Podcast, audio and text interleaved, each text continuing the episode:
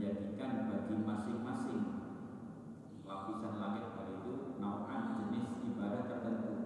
Jadi nau'an minal ibadah sawarno, satu jenis ibadah. Jadi misalnya langit satu apa ini fa'ahli samain tiam ala arjulihim ila nafkhati suri. Jadi misalnya satu langit ini, langit satu itu gerakan atau posisi ibadahnya itu tiang berdiri saja, tidak pernah rukuk, tidak pernah sujud, mati terus sampai kapan? Ilana kondisi sampai kiamat. Kita gaya itu ibadahnya. Jadi tiang ala arjulihim. Jadi malaikat yang bersikir mengambil takut yang mau bersikir gerijinya kira bisa tanggeran, tapi enak sikir oleh berdiri. Jadi maksud malaikat berdiri di atas kedua kakinya sampai hari kiamat. Walau sama yang ada lagi penghuni langit yang lain rokaat, jadi disuruh rukuk oleh Allah, rukuk tok sebetulnya dia ada sebelas. Ini kalau saya tonton rukuk, malah kan bukan mau apa, ini gunung benten, jadi rukuk terus tidak pernah sujud, tidak pernah berdiri. Walau sama yang sajadah, tidak pernah sujud. Sujud saja, tidak pernah duduk, tidak pernah duduk. Walau sama ini murkhiyatul ajnihati fi haibati. Ada juga khusus satu langit itu murkhiyatul apa? Membentangkan atau merendahkan sayapnya ajnihati min haibati, karena rasa takutnya, karena wibawanya Allah. Maka malaikat itu arkho itu dapat melembreh melibat yang tinggi, pastikan kita merendahkan sayap pundaknya di jukno itu karena penghormatan. Wahlu ilmiin, nah, sedangkan malaikat yang ada di ilmiin maknanya tempat yang tinggi. Wahlu arsy atau ahli arsy, wukufun yatufuna haulal arsy. Jadi ada juga malaikat yang paling tinggi di sekitar arsy itu mereka diam saja dan terus tawaf mengelilingi atau patroli di sekitar arsy. Yusabbihuna bihamdi rabbihim, mereka semuanya bertasbih. Jadi tasbih niki zikirnya malaikat.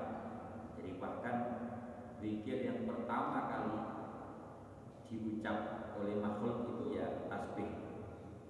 Ini dalam urutan tasbih berisi subhanallah walhamdulillah wala ilaha illallah wallahu akbar. Mengurutannya kata sini, rumin penanti materi.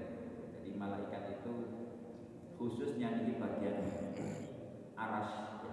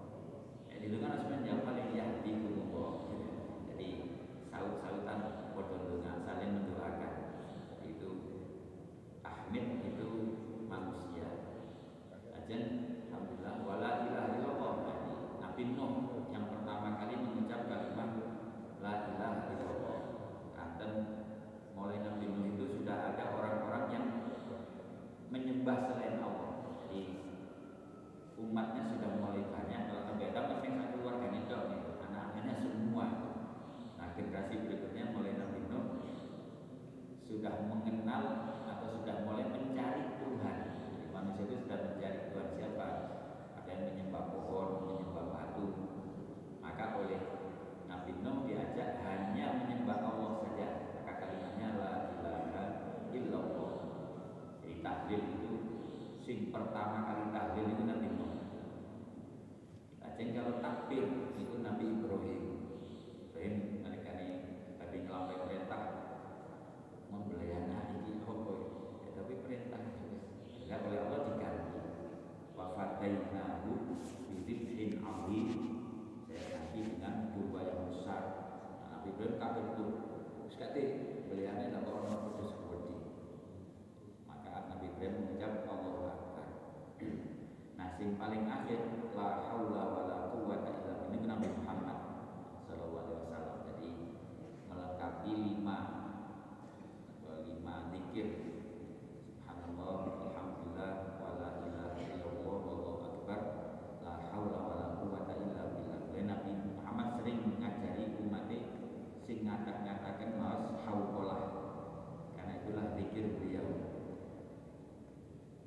Jadi malaikat di masing-masing langit itu cara ibadahnya beda-beda, ada yang berdiri, ada yang ruku, ada yang sujud, semuanya bertasbih dan semuanya yastalfiruna liman fil ardi. Jadi sedaya kula sampeyan sing di bumi niki dijaluk sepuro kali mereka saking saking murai Allah. Nek kula sampeyan lali dari ya napa niku sik wani maksiat sik kan ngene iki asal niku napa namanya khotoan ya atau dosa-dosa kecil itu seluruh malaikat memohonkan ampunan. Bukan karena sakit ya, misalnya nek kula sampean taat jadi jaman sepuro tiyang sing ngeten iki sing nglumpun ing masjid mirengaken dawuh kanjeng Nabi mirengaken Quran itu dimintakan ampun oleh para malaikat. Jadi kalau kita itu melakukan ibadah-ibadah bukan hanya kita sendiri, semua malaikat itu yastaghfiruna liman fil ardi, memohonkan ampun untuk khususnya di manusia-manusia yang ada di muka bumi. Nah, fajama'allahu dzalika kullahu fi sholatin wahidatin karomatan lil mukminin.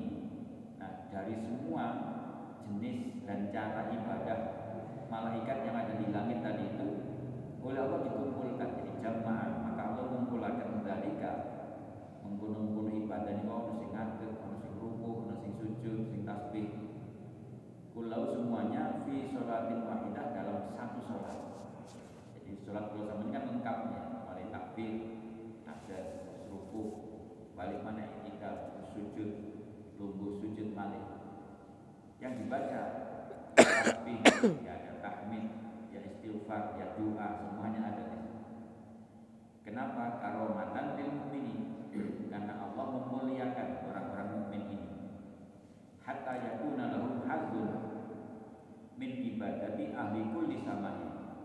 Sehingga bagi orang-orang mukmin sholat itu akan mendapatkan hazzun itu bagian. Jadi kalau ada orang mukmin sholat mulai takbir sampai salam dan mawon minimal rong rakaat atau minimal satu rakaat yang witirnya. Rokaat itu itu sudah bagiannya sama dengan min ibadati ahli kulli samain, sama seperti ibadahnya seluruh malaikat di langit. Bukan luar biasa nih. Pinten jumlah petene sing merap saged ngitung nggih. Jadi nek umpama salat kula sampean sampeyan nek jamaah pitu-litu mek tuwiti. Wong jumlah malaikat sing mboten saged diitung. Jadi salatan sing kula jenengan lampahi niki dinilai oleh Allah dari haduhu bagiannya atau ganjarannya itu sama seperti ibadahnya semua malaikat di langit itu.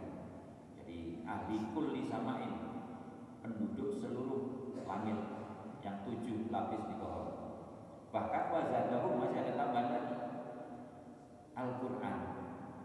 Jadi dalam sholat itu tidak sekedar tasbih dan zikir-zikir tadi itu atau gerakan, tetapi ada bacaan Quran. Nah, ini sing malaikat bagian. Jadi ini tambahan. Ternyata sholat itu bahkan melebihi seluruh ibadah malaikat di langit, di semua lapisan langit itu, kalah dengan sholatnya manusia ini, sholatnya yang mukmin. Yatluna fiha, yang orang mukmin membaca, yang membaca Quran di dalam sholat itu, fatulaba minhu syukroha, oleh karenanya, nah karena kula sampean pun diparingi kali Allah satu ibadah yang bahkan mengalahkan, melebihi ibadahnya seluruh malaikat di seluruh lapisan langit. Nah ini sampai syukuri, fadli bahwa dituntut, bahwa diharap minhum dari orang-orang mukmin itu syukroha, agar mensyukuri sholat ini. Mulanya teman-teman dengan mensyukuri sholat. Nah wasyukruha nopo, bentuk mensyukuri ibadah yang melebihi ibadah malaikat itu. Iqomatuha bisyara'atiha wahudunya, nah, bentuk bersyukur. Jadi syukur itu kan ketuanya tiga ya. Pertama bil qalbi, kita ridho, kita senang.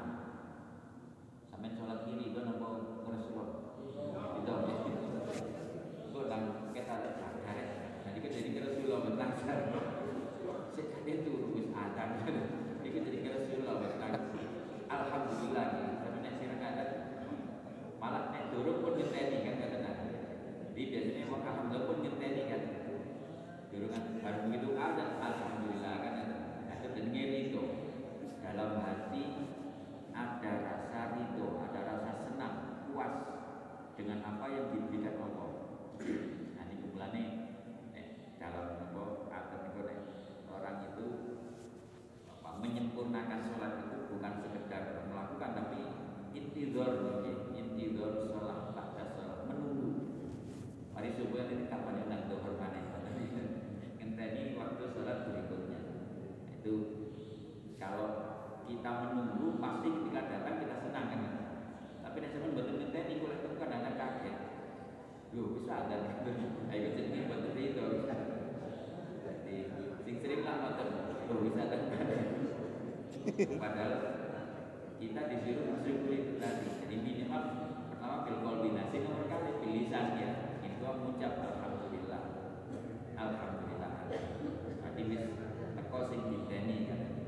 Nah, sing penting sing nomor tiga niku syukur bil af'al, dengan perilaku yaitu yang dilakukan. Karena diperintah bahkan tidak hanya diajari, bahkan di apa kula sampeyan penjuru apa sing didongakake kan sing diucap itu apa saja. Sampai modal kita, sampai takbir, sampai tahmid, semua sudah diajarkan. Nah, kita tinggal melaksanakan saja. Nah, maka mensyukuri itu melaksanakan apa yang sudah diajarkan. Jadi iqomatuha, jadi syukruha, mensyukuri sholat yang nilainya melebihi semua ibadah malaikat di langit itu. Hendaknya dengan cara menegakkan. Jadi iqomah, iqomah itu menegakkan. Melaksanakan dengan sebaik-baiknya. Kalau sejak persiapannya, persyaratan-persyaratan dipenuhi semua, lalu melakukannya pun juga sebaik-baiknya dengan khusyuk, dengan khudu. Bisyarah itiha wa khudubiyah, semua syarat-syaratnya, semua hak itu batasan-batasan, ketentuan-ketentuan. Sampai nanti takbir itu, misalnya lagi boleh kata Nabi, tangan semenangkan. Sampai detail Imam Ghazali niku jempol sampai ini kira-kira kenceng sampai golongan kuping jempole, tapi butuhe driji padha mek ndukure kuping niki dibirna modal telingane. Jadi umpama diukur ngoten itu enten sampai ngoten niku carane. Oh jadi waktu itu batas-batasnya di mana.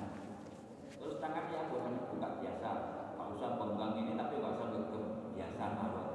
Telapak ini lho. Menek gontok malih demo. Wah, bar. Tenan pengeran kok demo. Mungkin salah wonten niku ya. Kenapa kok telapak tangan dibuka? Itu kan menyerah. Menyerah sepenuhnya nasib kita, hidup mati kita kepada kan Inna sholati wa nusuki wa mahyaya wa mamati lillah. Nah niku kita pasrah sepenuhnya. Nah, ini diisyaratkan dengan membuka tangan ini tidak terlalu tinggi, tidak terlalu rendah. Kadang-kadang sih pun dia akan dikira untuk biji satu rendah sentimeter. berada angin, si paling gampang ingin tadi.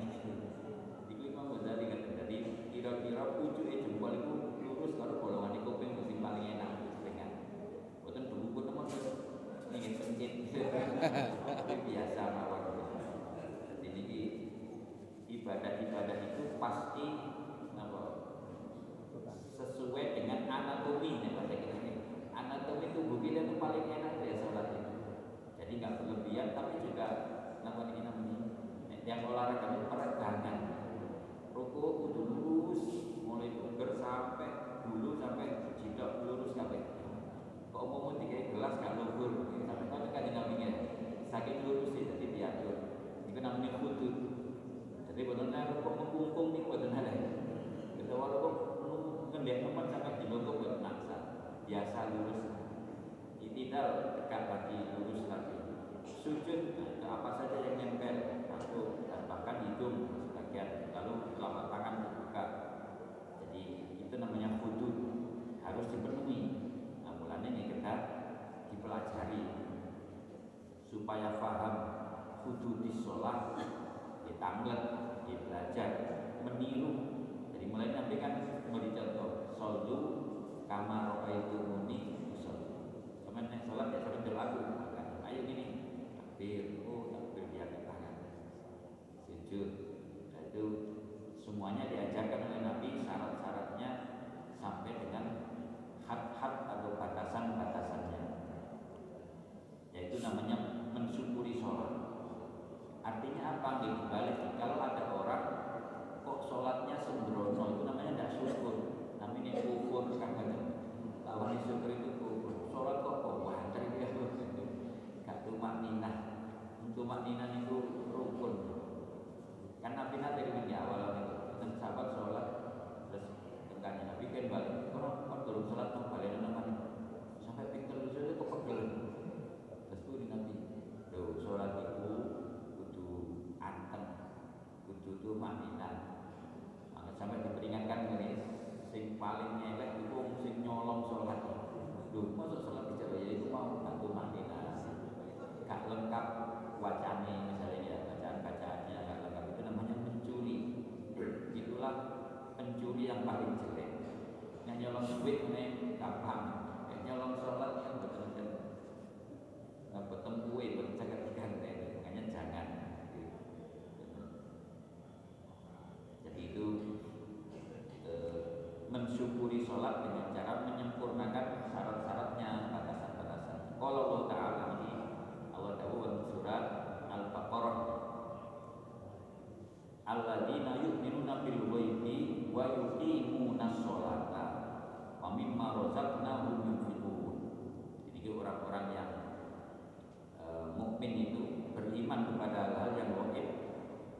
Jadi gaib itu memang tidak bisa di jangkau oleh akal, gaib itu tidak bisa. Makanya hanya diimani, hanya dipercaya, yakin. Itu informasi. Jadi tentang mengenai masalah barzakh di kuburan, ya gaib itu tidak bisa, tidak bisa kita apa? Kita cari, kita buktikan secara akal. Tetapi informasi itu langsung dari Allah yang buat kuburan, yang merencanakan situasi di kuburan. Maka kita wajib iman. Jadi iman kepada hal yang gaib.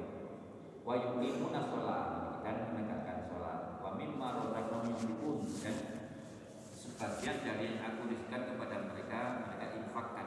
Jadi niki dawuh Nabi Muhammad dalam Quran itu ada pasangan-pasangan yang harus selalu bersama antara shalat dengan infak atau zakat atau sedekah. Jadi orang yang shalat itu pasti orang yang tidak berdiri, orang yang mau berinfak di jalan Allah. Kalau orang sholat tapi tidak mau berinfak itu ditolak sholatnya. Karena kata Nabi tidak diterima salah satunya tanpa disertai pasangannya. Sama umuman tapi gak sembahyang, tidak diterima ada gunanya. Jadi harus dua-duanya. Nah lalu biasanya ini dijadikan apa namanya dijadikan karakter atau ciri orang itu kalau sholatnya bagus ya pasti berinfak. Bisa dibalik orang itu kalau medit mesti sholatnya ya elek. Jadi itu sudah jadi pasangan. semua kata-kata sholat dalam Quran itu pasti berpasangan dengan infak atau zakat atau sedekah. Jadi imasawa yukuna zakata. Kalau sini yukuna. Lajeng surat Baqarah malih kalau surat Baqarah ayat tiga, sekarang ayat empat puluh tiga. Aqimus sholat tadi perintah, aqimu tegakkan, lakukan dengan sesempurna mungkin. Lakukan dengan sangat sempurna as-sholat as-sholat itu. Aniki artinya kita tidak boleh sholat itu apa adanya, maka harus dipersiapkan. Wakola wakimi sholat dalam bentuk yang lain di wakimi sholat surat Hud. Wanten malih wal mudi minas sholat surat An-Nisa. Jadi itu semua kata-kata sholat tadi itu yang pertama selalu bersama dengan kata infak atau zakat. Lalu semua kata sholat itu perintah atau penjelasannya adalah dengan iqamah, ditegakkan, disempurnakan. Maka falam najid dzikra sholati fi maudhi'i fi maudhi'in minat tanzil illa ma'a dzikra iqamatiha. Maka kita tidak menemukan lam najid dzikra sholat, sebutan-sebutan sholat dalam Al-Qur'an itu fi maudhi'in di berbagai tempat minat tanzil dari Qur'an. Jadi tanzil nama lain dari Qur'an, sesuatu yang diturunkan. Illa ma'a dzikra iqamah, kecuali disebut juga untuk menegakkan. Jadi iqamah itu menegakkannya. Jadi tidak sekedar dilakukan, tapi disempurnakan. Jadi tegak itu kan sempurna, dilakukan sebaik-baiknya. Jadi kalau mulai dari syarat-syaratnya, persiapan-persiapannya, sampai dengan saat melakukannya itu dengan sebaik-baiknya. Nah, maka semua yang menjadi syarat sempurnanya sholat juga menjadi wajib. Misalnya sholat itu disyaratkan suci dari hadas. Nah maka bersuci dari hadas untuk sholat fardu hukumnya wajib. Beda dengan bersuci dari hadas untuk baca Quran. Kalau baca Quran kan sunnah, kalau di luar sholat nih. Sampai lapor ke wudu, ketika dia baca Quran katanya kalau oh, itu berarti wudunya sunnah. Tapi laksana kok wudhu, kata sholat zuhur, nah berarti wudhunya ini wajib karena sesuai dengan tujuannya itu. Itu iqamah Tuhan itu semua persyaratan harus dipenuhi dan disempurnakan. Badannya, tempatnya, pakaiannya, jadi pastikan kesuciannya. Pakainya pun kalau perlu yang terbaik. Allah menyebut khudzu zinatakum indakul di masjidin. Namun ketika masjid sholat maksudnya itu pakailah pakaian yang terbaik, pakaian yang indah, jangan yang jelek-jelek, yang baik, yang bagus, yang harum dan sebagainya. Jadi itu diubah tapi ini oleh sedina korong bina ya, panggung ya sampai diubah terus tiga i apa namanya spray apa namanya itu semprot yang wangi terus kayak sholat kena masjid. Jadi memang itu namanya iqamah, menegakkan sholat. Nah, falamma balagha dzikrul munafiqin, ini tadi Allah menyebut orang-orang mukmin itu sholatnya itu iqamah, ditegakkan, disempurnakan. Tetapi Allah juga menyebut orang-orang munafik. Munafik itu kan ngakune mukmin ya, ngakune lambene ngaku iman. Tapi atine mboten, itu yang munafik. Lu ya sholat orang munafik ini. Nah makanya ketika menyebut sholatnya orang munafik itu Allah sebut fawailul lil musallin. Allah menyebut musallin, bukan iqamis sholat, aqimis sholat atau aqimu al muqimin, tapi al musallin itu wong sing ngelakoni sholat. Nah itu beda nih. Yang mukmin kan menegakkan sholat. Nek wong munafik nek ngelakoni sholat. Nah ini artinya kita ya diberi peringatan jangan sampai sholat itu sekedar kita lakukan, bukan sekedar kita melakukan sholat. Aku tak sembahyang sih, tak ngelakoni sholat banget. Dipersiapkan, dipelajari, dilakukan sebaik-baiknya. Itu kalau orang mukmin. Sebab kalau hanya musholin itu wailun, begini, wailun celakalah atau masuk neraka wel orang yang hanya melakukan sholat saja. Alladzina hum an sholatihim sahun, yaitu orang yang dalam sholatnya turu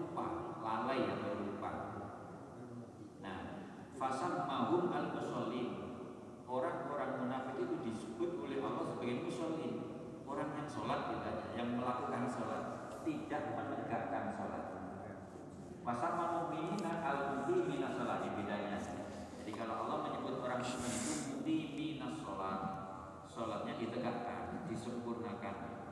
Tapi kalau orang munafik disebut musolli. Tentang surat nama surat An-Nisa.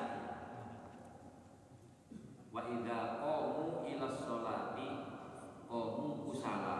Wong munafik ku males sembahyang. Gini ku nek rumaja kuat karek. Itu jadi males. Itu ciri munafik. Kalau sampean kadang-kadang sih ngono. Kalau sih rotok dilek kabeh. Ku ya. Seket rapat gitu. Sekarang. Dan itu harus dihilangkan. Jadi kalau orang mukmin Allah sebut sebagai mukminina yang menegakkan, yang menyempurnakan sholat. Tapi kalau orang munafik ya musallin aja sebelum sholat. Padalika liyuk lama anak musallin kasirun. Ini memang oleh Allah disebut di Quran supaya diketahui bahwa kalau orang sholat itu banyak. Wal mukminina fi sholati qalina, tetapi yang menyempurnakan sholat itu sedikit. Kisah masjid ini sing nyempurnakno mesti mboten kathah. Jamaah paket dua ratus. Tapi pinten sing mukmina salat misalnya. Niku nggih mboten sedaya. Ya artine sik enten sing namung tapi nggih masya tapi usahakan ya. Timbangane wis kakek to, gak salat pisan. Mikir ta sik lumayan umpama mboten sasih. Malah nek kejaman kok kok kula sampeyan sing mboten mukmina niku sik katut karo sing mukmin.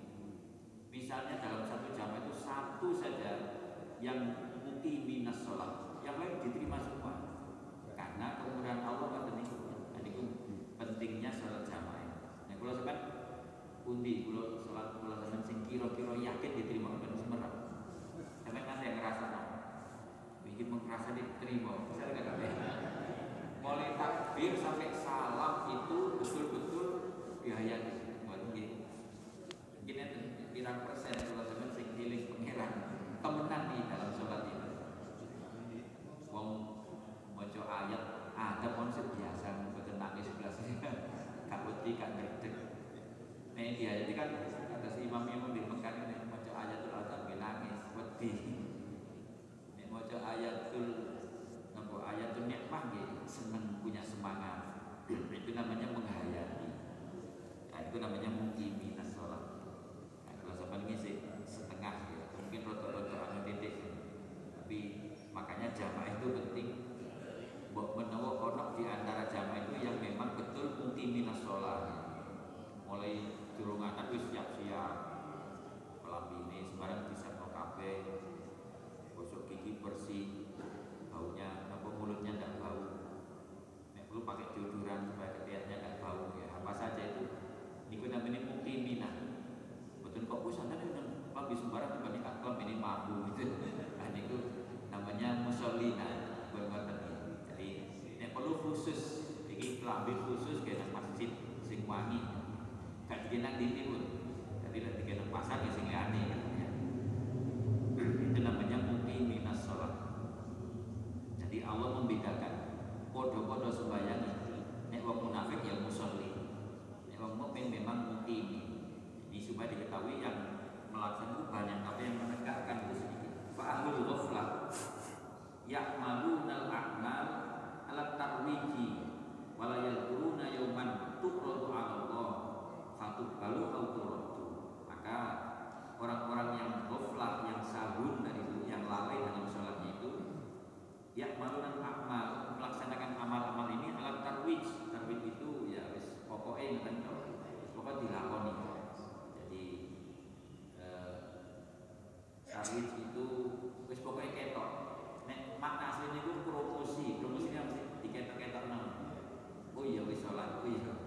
Jadi diketok di wong, dititah Allah. Ya. Jadi tujuannya manusia itu namanya at-tarwij. Bukan tarwih, tarwih pakai jim nanti ini. Tarwih itu promosi menunjuk-nunjukkan di net bahasa iki riya namanya.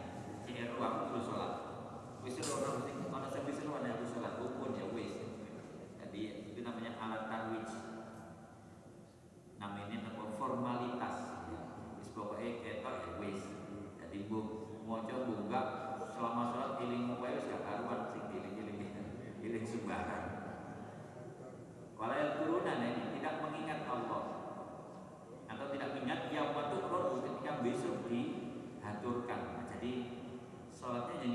Allah sebagai kewajiban, tidak ingat bahwa sholat ini nanti akan dihaturkan kepada Allah, kan kan pun balik Nabi ngandani ibadah kula sampeyan niki dibeto kali malaikat dicatet temene napa malaikat sing subuh ngene iki pas sholat subuh kali sholat asar niku sing nyatet loro malaikat bagian malam bagian jaba bumi niku saderenge ninggalaken kula sampeyan kula sampeyan napa oh pas sholat subuh ada ditinggal ora catetane terakhir aktivitas malamnya itu jadi sholat subuh. Nah, malaikat sing bagian joko awan, kalau sampai di joko waktu siang ini datanya juga pas subuh itu belum. Pertama kali dia sholat subuh. Jadi sholat subuh itu dua catatannya, malaikat malam dan malaikat siang. Eh dohor mes itu malaikat awan dong. Angin eh asar juga terbalik. Sing bagian awan kata balik setor laporan. Ku terakhir sholat asar. Sing bagian pengikut dumi itu, ini pertama sholat asar di sini. Jadi sholat subuh kali asar itu dicatat dua shift namanya, dua shift malaikat. Tapi lek siang iktian itu mek situ. Jadi itu makanya Inna Qur'anal Fajri kana masyhudan itu disaksikan, disaksikan oleh dua shift malaikat itu. Itu keistimewaan keistimewaan sholat. Kalau orang itu mukmin, maka sholatnya itu disempurnakan. Kenapa? Kalau ya gurunya yang makhluk dia mengingat betul sholat ini nanti akan dilaporkan. Nah, tetapi yang banyak ini kalau sing menjadi Quran sholat ini satu. Kalau kadang-kadang mungkin sering termasuk tingginya. Ini kok wis takbir, lambene muni Fatihah tapi pikirannya eling-elingan. Kita punya tahu kadang-kadang keliru macam ini, tapi gak dihayati apa yang dibaca itu maknanya mutimina. Jadi kita harus terus menerus ya berusaha terus menerus meningkatkan kualitas sholat kita ini. Jumlahnya calon pun gitu, tapi jangan hanya jumlah, kualitas itu juga yang menentukan. Yang lebih penting justru kualitasnya. Jadi fatuku bila autorada, maka bisa diterima, bisa ditolak. Waluya ani Nabi Sallallahu Alaihi Wasallam dan di jelaskan kanjeng Nabi ini. Anaukola Nabi nanti Nabi inna minkum man yusolli sholatahu. Sungguh di antara kamu kita masuk dulu sampai ini ada yang melaksanakan sholatnya itu yusolli sholatahu. Falayuttabu lahu, maka tidak dicatat. Boten direken, gak ditulis, gak di dokumen. Min sholati dari sholatnya illa sulusah, mek sepertelune tok. Maksudnya yang dihayati, yang dilakukan dengan tegatan itu. Ketika kita takbir, kita membaca itu kita paham dan kita resapkan dalam hati, kita rasakan. Mulanya memang yang Islam kedah sakit bahasa Arab, boten sakit, boten angsal, boten sakit. Karena sholat nggak boleh pakai bahasa Indonesia ya. Kayak Pak Roy biasanya sholat bahasa Indonesia dia paham. Oh, itu namanya ngabur ngarang nasa. Yang bahasa Arab maka paham ketika mengucap Allahu Akbar yang tergambarkan keagungan Allah yang tanpa batas, bukan kita yang besar. Jadi neng bukan nabi bukan buat teman yang takbir takbir takbir wong dia. Jadi kayak apa yang terjadi Allah yang Akbar itu sama dengan kecil cuma ini gak apa-apa nih kok nyegerah-nyegerah uang itu nopo sampai niku ya. Jadi takbir itu betul-betul merasa sangat kecil, sangat rendah, sangat lemah, sangat butuh kepada Al-Akbar yang maha besar. Lalu inna sholati wa nusuki wa mahyaya kan ya pas Gusti pun sedaya sholat kula ibadah-ibadah kula wa mahyaya urip kula sak kerja kula sedaya pun tergantung jenengan. Kula mboten saged nampa-nampa kan itu. Jadi kalau kita sudah menyatakan itu mosok sih duwe rasa sombong misalnya. Punya rasa mampu ini bisa itu. Saya menguasai ya enggak ada. Itu namanya khudhu ya. Khudhu itu merendah atau khudhu hatinya memang nyambung dengan yang diucapkan. Maka kata Nabi ada yang hanya sepertiga. Nek sholatnya kira-kira lima menit itu kira-kira mek sak menit setengah sih diterima, sing telung menit setengah gak diterima. Soalnya eling kemau, eling sampe. Au du'aha, bahkan ada lebih sedikit, hanya seperempatnya saja. Salat petang rakaat sing dina mes itu, sing telu gak diterima. Mergo niku au khumusa seperlima lebih sedikit lagi. Au sudusah bahkan hanya seperenamnya, pinten niku seperenam. Sekitar dua belas persen, lima belas persen. Jadi titik. Hatta zakara usrohami, bahkan Nabi sampai menyebut hanya sepersepuluh saja, mes sepuluh persen. Duka kula sampean pinten, kula sampean itu dhewe. Mulai takbir sampai salam yang betul kita merasa menghadap Allah, bicara dengan Allah dengan ucapan yang kita pahami, yaitu yang diterima. Jadi pun buat bisa ditawar-tawar ya seperti itu, itu kata Nabi. Salat sampai itu kok nomor di drumnya seperti loni, seperapati, seperempat, sepersepuluh nih. Jadi buat itu yakni annahu la yuktabu lahu min sholatihi masahanhu. Jadi yang dimaksud Nabi adalah tidak akan dicatat oleh malaikat raqib itu ya. Kan bagian nyatet salat raqib namanya. Itu tidak akan dicatat. Lahu bagi orang itu min sholat dari sholatnya masalah apa yang dia lalui dalam sholat itu, anhu dari sholat itu. Gini wong nggih maca muni tapi enggak paham dengan yang diucapkan namanya salah. Oh itu iki, nek kan ditulis iki. Tapi ketika membaca, nek sampean maca Fatihah kan Allah sadene jawab. Mulane sampai diburu ingat kali mufassir ning sedaya tafsir Imam Ibnu Katsir niku. Nek kula sampean maos Fatihah niku Allah niku jawab. Bismillahirrahmanirrahim. Niku Allah jawab samani abdi. Kamu menyebut nama-nama, menyebut-nyebut nama saya.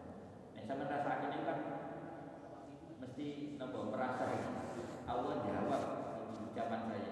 Alhamdulillahirabbil alamin. Hamidani abdi. Ar-Rahmanir Rahim. Sama nih. Dia memuji, memuji saya. Malik yaumiddin, sama itu semua nama-nama Allah. Dan baru iyyaka na'budu wa iyyaka nasta'in. Hadza li wa li abdi. Wa li abdi masalah itu jawabannya Allah. Nek sampean pas muni iyyaka na'budu wa iyyaka nasta'in, kata Allah ini separuh untuk saya, separuh untuk kamu, untuk hamba. Jadi kalau iya saya itu ya saya memang yang kamu suka. Na'budu wa iyyaka nasta'in. Nah ketika kamu minta tolong, saya tolong. Jadi walaka walahu masa'ala. Jadi wal abdi wal abdi masa'ala. Itu kalau kita baca ayat kelima iya karena. Terus ihdinas siratal mustaqim sepenuhnya untuk hamba. Ya kamu dapat, kamu saya bimbing, kamu saya tunjukkan. Ya bulan ini waktu itu sholatnya benar, gak mungkin maksiat kan? Karena inna sholatnya tanha anil fahsya. Nah sholat kok isi fahsya ya berarti orang gak diterima mau sholatnya.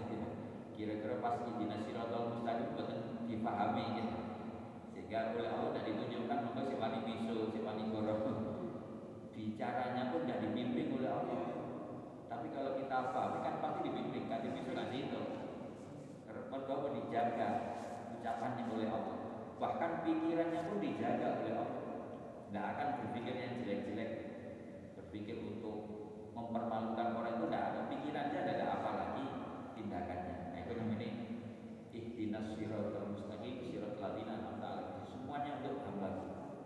Nah jadi Fatihah mawon rasanya pun cukup ya, gitu. Tapi ditambah lagi nanti ketika dengan rukuk memasucikan Allah, ketika kita tinggal memuji Allah, Rabbana lakal hamd dan seterusnya. Jadi kata Nabi kita ini memang seperti itu, tidak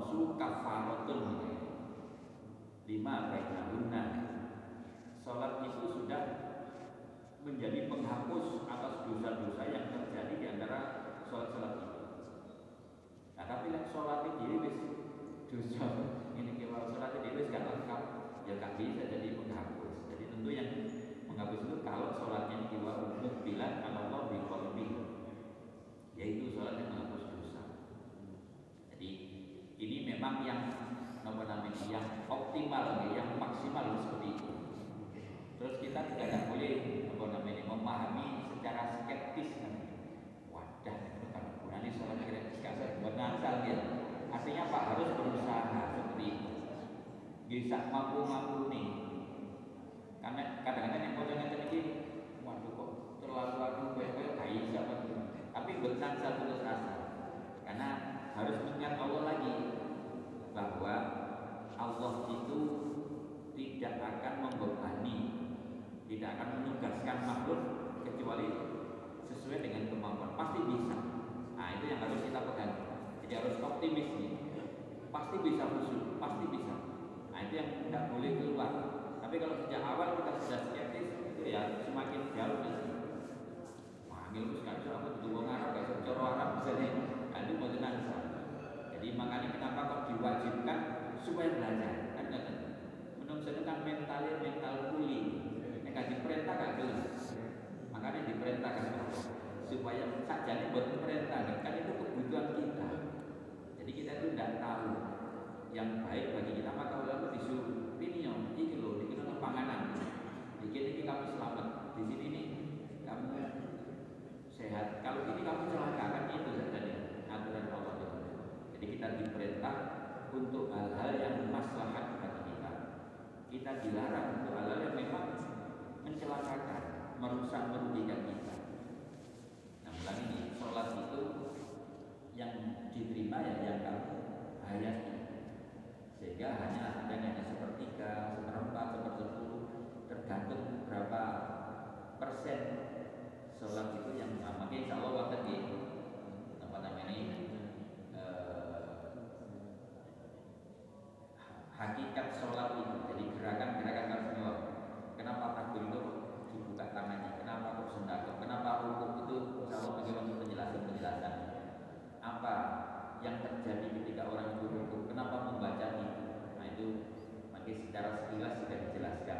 Jadi saya rasa itu makin penting. Nah itu supaya kita lebih menghayati, supaya kita lebih khusyuk dalam sholat sholat ini. Ini tentu tidak tidak berlaku dengan ini. Jadi memang yang diajarkan tentu yang maksimal, yang terbaik. Nah, tapi kita tidak boleh terus kalau merasa tidak mampu, tidak boleh. Jadi harus justru berusaha. Karena apa? Setiap kita pasti bisa. Jadi kita mengandalkan firman Allah. Jadi kalau mau ngobrol sebanyak ini saking dunia, jadi bisa. Tetap harus punya andalan dari Allah.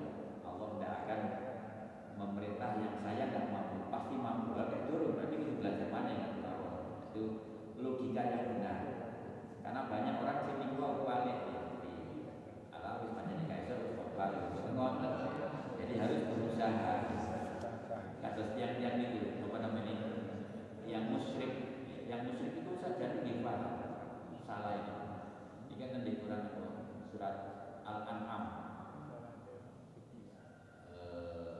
Saya kul ladina asyrafu law syaa Allahu ma asyrafna wala qabalna wala harna min syai'in. Orang musyrik itu tahu salahnya. Jadi mereka mengatakan kalau Allah mengendaki saya tidak musyrik, ngoten. Jadi musyrik itu dibalas pengeran. Jadi kan itu. Jadi salah pengeran itu tidak dalam musyrikan kan. Jadi tapi kalau salah pengeran aku tak musyrik benar kalau begitu. Saya pengeran, saya pulau, sampai nggak masuk. Kalau itu butuh khusus, atau kamu sudah belajar? Tuh, kan Allah yang mentakdirkan, betul. Tapi takdir Allah tidak boleh lalu kita kuasai. Maksudnya, ini komposisi kuat. Lausya Allah ma'asyrofna. Jadi Nabi itu dibantah. Mat Muhammad, kok pengeran mengarap lalu nggak musyrik? Ya iman. Artinya musyrik ini memang digandangi Allah, bukan keliruan itu. Ini buat nangsal. Makanya seorang punya terus wajib berusaha.